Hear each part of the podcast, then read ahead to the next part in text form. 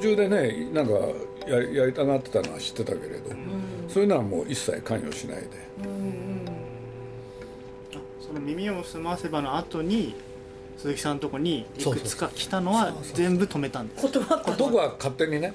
ひどくない？だからだって本人とこ言いに行きゃいいのにさなんでパパのとこ行くんだと思ったのよ。あもうその時点でね自分が関わっちゃいけないと思ったの、あところが今回の本見るとさ、表紙の帯からパパが出てるからさ えっって思ったんだよ。ーそれは大人になったからできることなんだ。まあ年取ってるからいいかと思ったんだけれど。お互いもう年だからいいでしょっていう。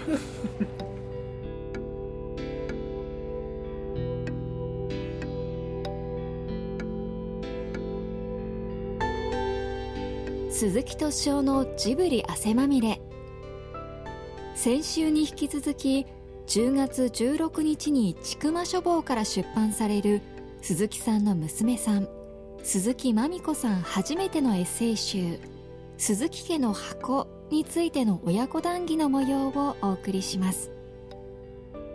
エッセイ集ではまみ子さんが訳詞を手掛けた「耳をすませば」のカントリーロードはどのようにしてできたのか宮崎駿監督久石譲さんそして鈴木家に集まる面々との思い出などを綴っています。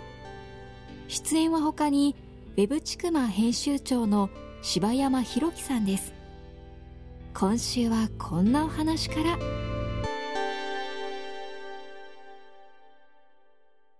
久石さんの時はどうだったんですか？その中っていうお二人のなんていうか。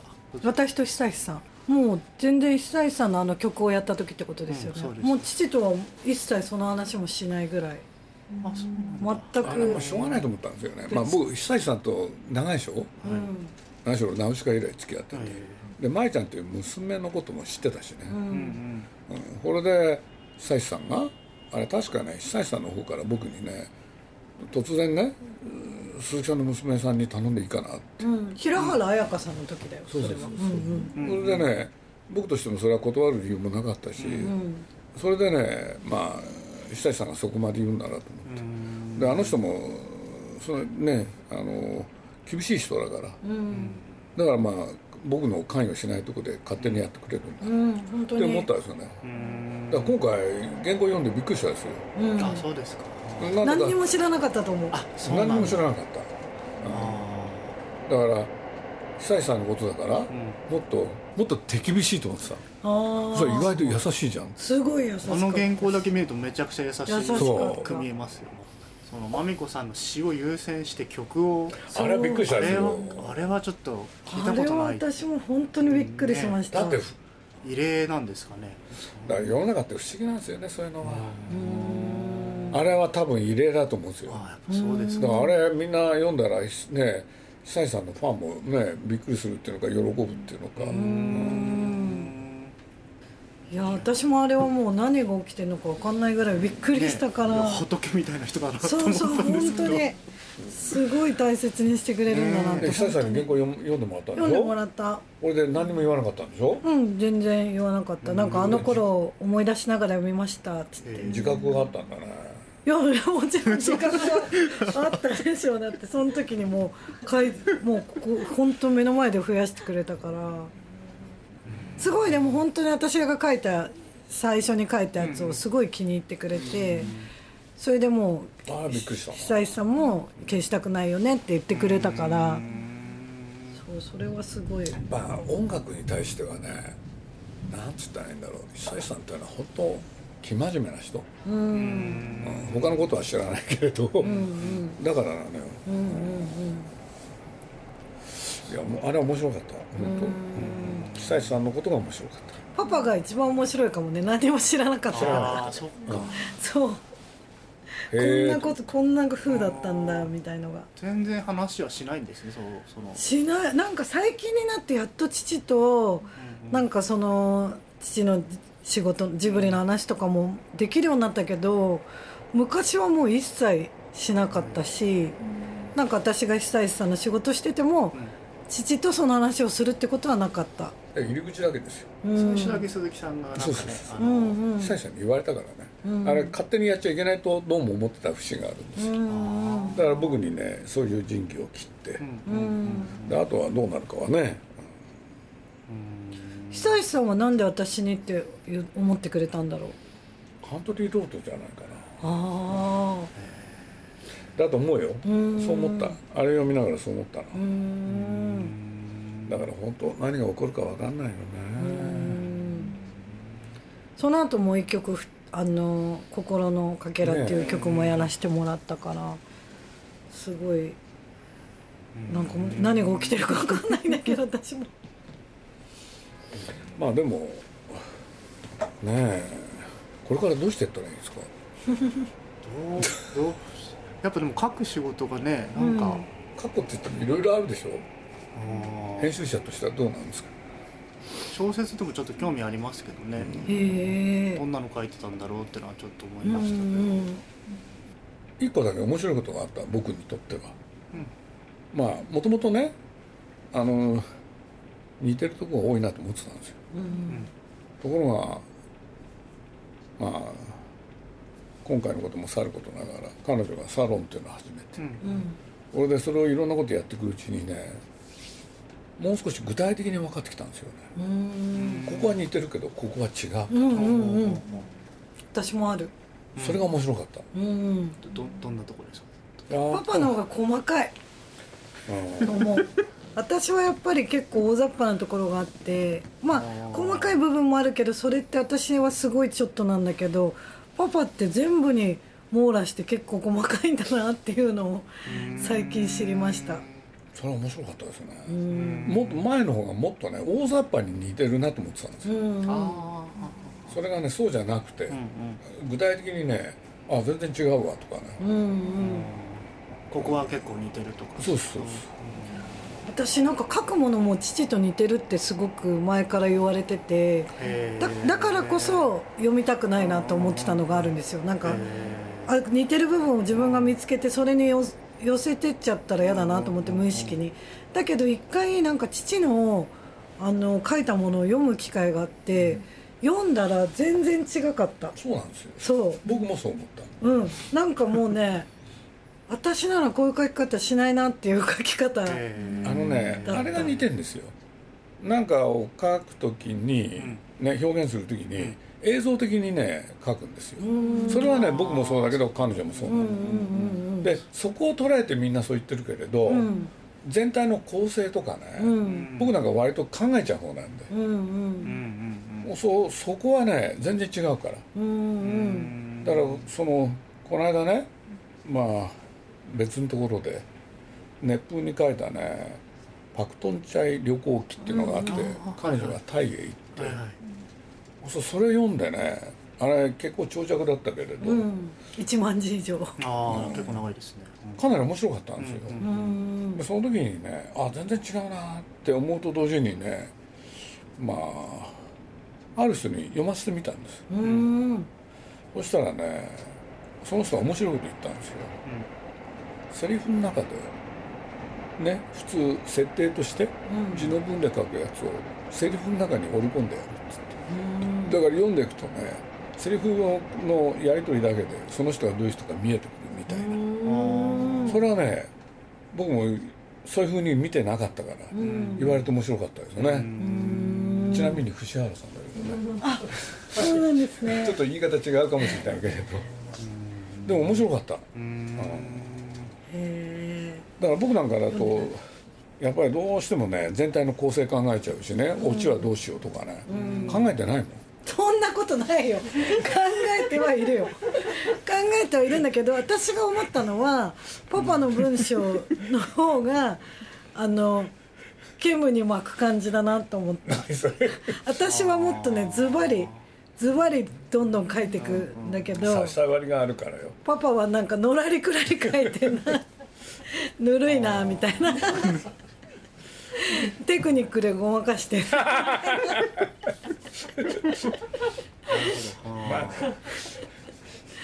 そうそうそれを思った。私の方が身を削って書いてるなと思って。そうかな。でもあのパクトンチャイのやつは面白かった。うん嬉しい。熱風何月号に乗るのかな次じゃないか。な次かう。ん次だとう。んすごいレイナのこと書いてて平気だった。面白かったですよ。かった。ぜひ読んでください。長いもん書いてみたらねえそうですね。1万ちょっとそう思ったんですようねん。それ読みながらあ長いもん書くとどうなんだろうってうん。ちょっと期待と不安があるけどね。うん。結構ねやっぱ今だと1万5000円ぐらいが多分マックスですけど、うん。もうちょっとなんかうんうん。もしかしたら構成とかも。うんうんうんなんかでも確かにまみこさんの方がこうなんか勢いがある感じがしますね。うんうんなんかわーって書いてるっていうか、うんそれを言われますね。やっぱテンポそうですねがテンポ。結構。うんうん。知らない人はねみんな似てるっていうね。うん言われる本当に。言わ久石さんれるなんかもそう言うし。うん。あそう久石さんにも言われた。だからそれはねえあのなんかえ文章が映像的だっていうところです。うんんうん。そこは確かにね指摘通りなんです。みんなそう思う思うみたいだかあと語り口調とかもちょっと似てるかもしれないね。それは構成その他が全然違うんです。ようん。のらりくらりするからね柴山さん。は、なん。か業界でもね有名な編集者。B1 編集者とお聞きしてい何でます急に私でも本当に初めてだから全比然較。そうそう比較対象がないので全然わかんなわか敏腕なのが分かんなかったとか言ったら失礼なんですけどなんかそういうんじゃないんですけどあなんかこうやって本って作られていくんだなっていうまだそういう視点でしかまだ見れてないですね。例えばその敏腕って言った時にめちゃくちゃ直すとか、うんうん。そういうのって結構一般的には想像されると思うんですけど、うんうんうん。ほぼ直してないじゃないですか。そうですね。うん。なんかそうでした。からね別に何をしたかって言われるとうん。まあなんかね原稿に関しては結構自由に。そうです。すごい自由でした。うん。過失のところが結構良かったのが今思い出しましたけどね。あのあれティラミスのやつとか。あママ友の。そうそう あとはあのあれかな。多分鈴木家の箱で、うん。あのブルーハーツの青空歌ってみたって過失でしたっけ、はい。ああれ過失だったっけな。過失だったかな。最初だったかな。なんかその足された原稿がうん。なんかそのなんていうんですかね。ちゃんとディティールをうんうんうん。増やす方向に動いてて、そうですね。これはなんかすごいなと思いました。ああ嬉しいです。それも別にあの足してくださいってねうん。言ったわけでもないのに。そうです。なんか読んだ時に具体性が物足りないってうん。後から感じることって結構あってエピソード足すとかはやっぱり足した方がいいですよね。足した方が良かったう。ん。ティラミスは本当にあのタトゥーの人の、うん。こうちょっと人物像がすごい。あそうですようん。ねなんで仲良くなったんだろうって感じじゃないですか、はいはい。あれがやっぱあってうん。全然印象変わりましたし、ああそうなんだ。嬉しいな。うん。なんでしょうね。なんかすごい伸び伸び書いていただけたからよかったなっていう。なんかもう本当私気になったのは結構なんかテーマがバラバラじゃないですか、うんうん。それこそなんか胸の話書いたりとか、はいはいはい。だからそれ OK してくださったのはなんでなんだろうと思って。一個は本本にまとめると結構何でもそれっぽく見えるっていうのはなんか結結構信頼してて、うんうん。そのメディアのなんていうか特性として入れちゃえば結構それっぽいっていうのもあるんですけどなんかでもやっぱなんでしょうね。基本的に全部正直に書いてるみたいなのがあるからですかね。いや私さすがにあの胸のうん。あの手術のエピソードはダメって言われるかなと思いながら出したんですよ。いや誰もでもダメって言わないんじゃないかな。そうなんですね。なんか今までと毛色が違うし結構えぐいしうん。語り口が同じだからひあの一つの箱の中入っちゃうのよ。そうなのか、それはそう思うよ。だから全然違和感感じなかっあ本当パパも、たうん。あそう。書いてる方が多分もしかしたらねそうの、ん。自分で結構これ違うなって思っちゃうかもしれなういですけどでもんなんかあのこの間のの文春からあの天才のねうんうん。依頼とか来てましたけど、多分その先生。うんなんか文文春オン文ライン春オンライになんかあのあの巨乳の記事を抜粋したいっていう依頼がうん。来てて、まあなんか確かにまあ文春が選ぶ選ぶんだなと思ったんですけど多分そういうちょっとセンセーショナルな感じって意味ではうん。あるのかもしれないですけどうね、ん。でもそんなに、うん、なんかそういう本って例えば最初にセンセーショナルなのが来たらその後もセンセーショナルなのを期待しちゃうとかってないんですか読者側？いやーどうなんですかね。例えば名古屋の鬼ババア出してうん。あのそしたらもうそのなんか名古屋の鬼ババアのことをもっと期待するとかなんか例えばジブリの宮崎さんのこと書いたらまた宮崎さんの話が出てくるのを期待するとか私本って結構そういう感じなのかなと思ってたんですよ。うんそしたら今回結構何でも本当に自由に書かせていただいたのであ読む読者にもよるよね、パパなんかは本当はね一人の例えばおばあちゃんの話だったらそれで連作を見たかったよね。ああやっぱり。ううん。なんでかって言ったらいちいちね気持ちを切り替えなきゃいけない、うんうんうんうん。それめんどくさいんですよね、うんうそうそうそうだよね。やっぱり一貫性がないとんね。そうねある、ね、長さがあった方が、うん。って思う人とそうじゃなくて、うん。コラム状態で読みたい人と、ん。いろいろあるから、柴山さんどっちですか？僕はでもタイトルがやっぱ箱なんで、うん。ああそっか。いろいろ入っちゃっていいかなってそうん。のだから。あれが大きいね。うん。だから逆に名古屋の鬼ババアがタイトルだったら、うん。ずそうですねずっと鬼ババア確かのにそうです話っていうのは、よねあの側から決まるとは思うんですけど、うん。まあ、箱だからいいかなっていう感じ、うん。とまあこれは難しいんだよね。いやあの鈴木家の箱っていうのも今回タイトルになったんですけど、オンラインサロンでねあの鈴の音っていう開始を作ってるんですね、うんうんそれを半年に1回作ってて、それでテーマを決めてみんなで話し合って、そのテーマに合わせてみんなが寄稿するんですよ。残したい世界っていうテーマがその本のテーマになったんですね、で私残したい世界って言われて何にも書くことがなくてうん。で別に残したい世界とかないなと思っててそこから書けばいいよ。そうそれであないからのないから書いてる人もいたけどね。うんそうでも私それですっごい考えてもう考えて考えてひねり出して、あ鈴木家だな、うん。なんかそれって鈴木家のパッて箱がイメージ。あそうそれで鈴木家の箱っていうテーマを決めて書いたんですよ。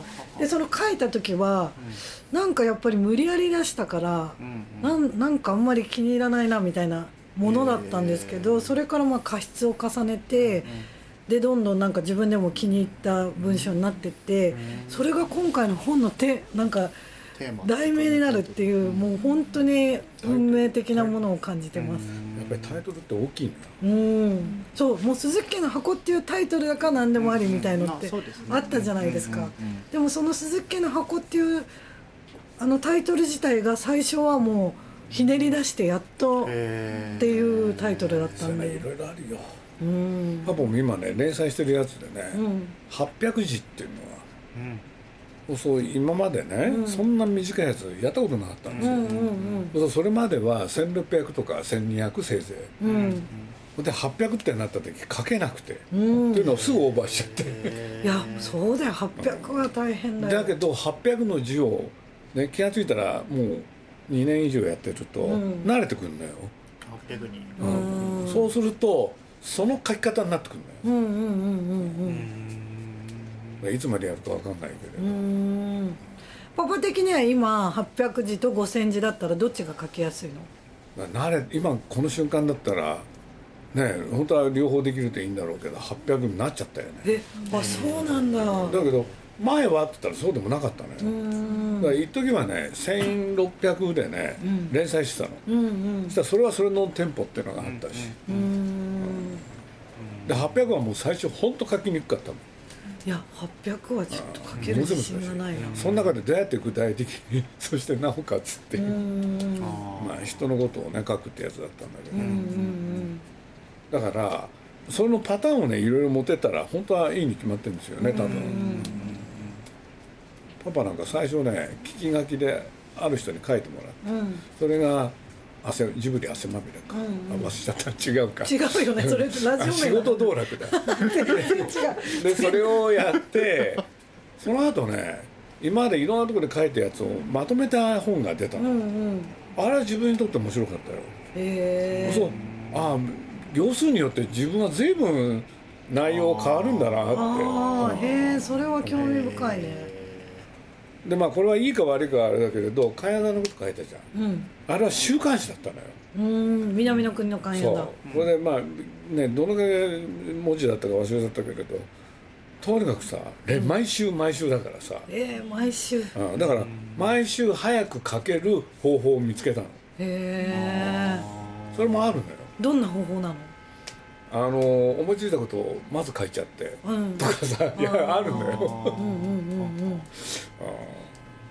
だから結果としてねあの南の国の金だって自分ではね、うん。うんまあ、ある人に言われてあそうかと思ったんだけどある映画にそっくりだってことが後で分かったり。へえへ ベニスにシスっていう。へビスコンえティっていう人がね、うんうん。本当に似てんのよだから自分自分で言われるまで気が付かなくて。へええでまあえー空間とね時間と空間がね自由なのよ。うんだからもうタイにいたと思ったら日本へ帰ってきたり これかと思ったらパパの子供時代に行ったり。ああなるほど。そういう大人時代感じなんだ。に中学生時代に行ったり。ううんん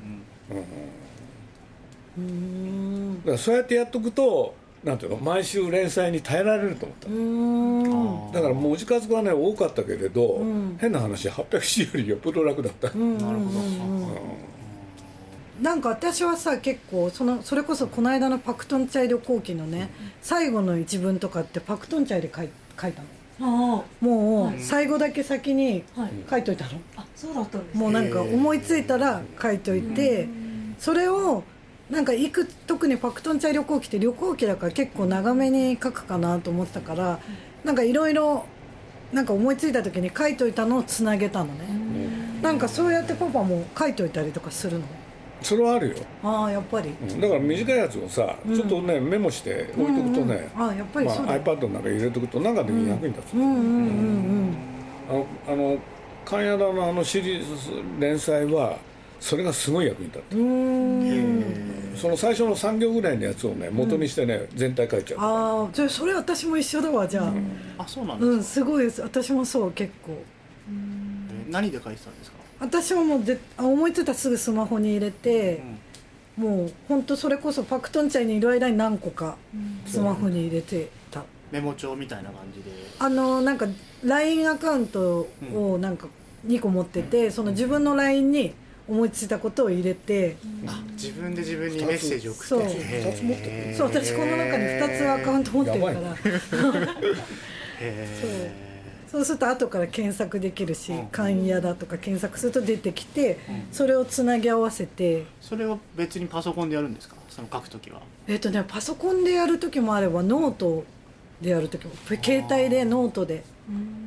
でご私交互にやってるんですよとりあえずなんかちょっとうまく書けないなと思ったらパソコンでバーって書いてみて、でなんかこれうまく書けてんのかなと思ったら、あのもうテラスとかでベランダでタバコ吸いながら全部読み返して、それでまたそこで書いて。それは携帯でやって。そうけそれは全部スマホでやってっていうのを交互にやらないとなんか不安なんですよね。携帯で見てもパソコンで見てもうん。納得できる形じゃないと嫌で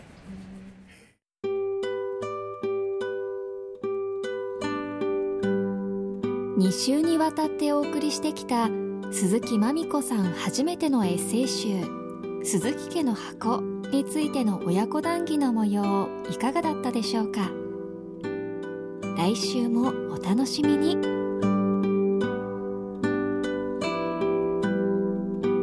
鈴木敏夫のジブリ汗まみれ。この番組はウォルト・ディズニー・ジャパンローソン日清製粉グループ au の提供でお送りしました。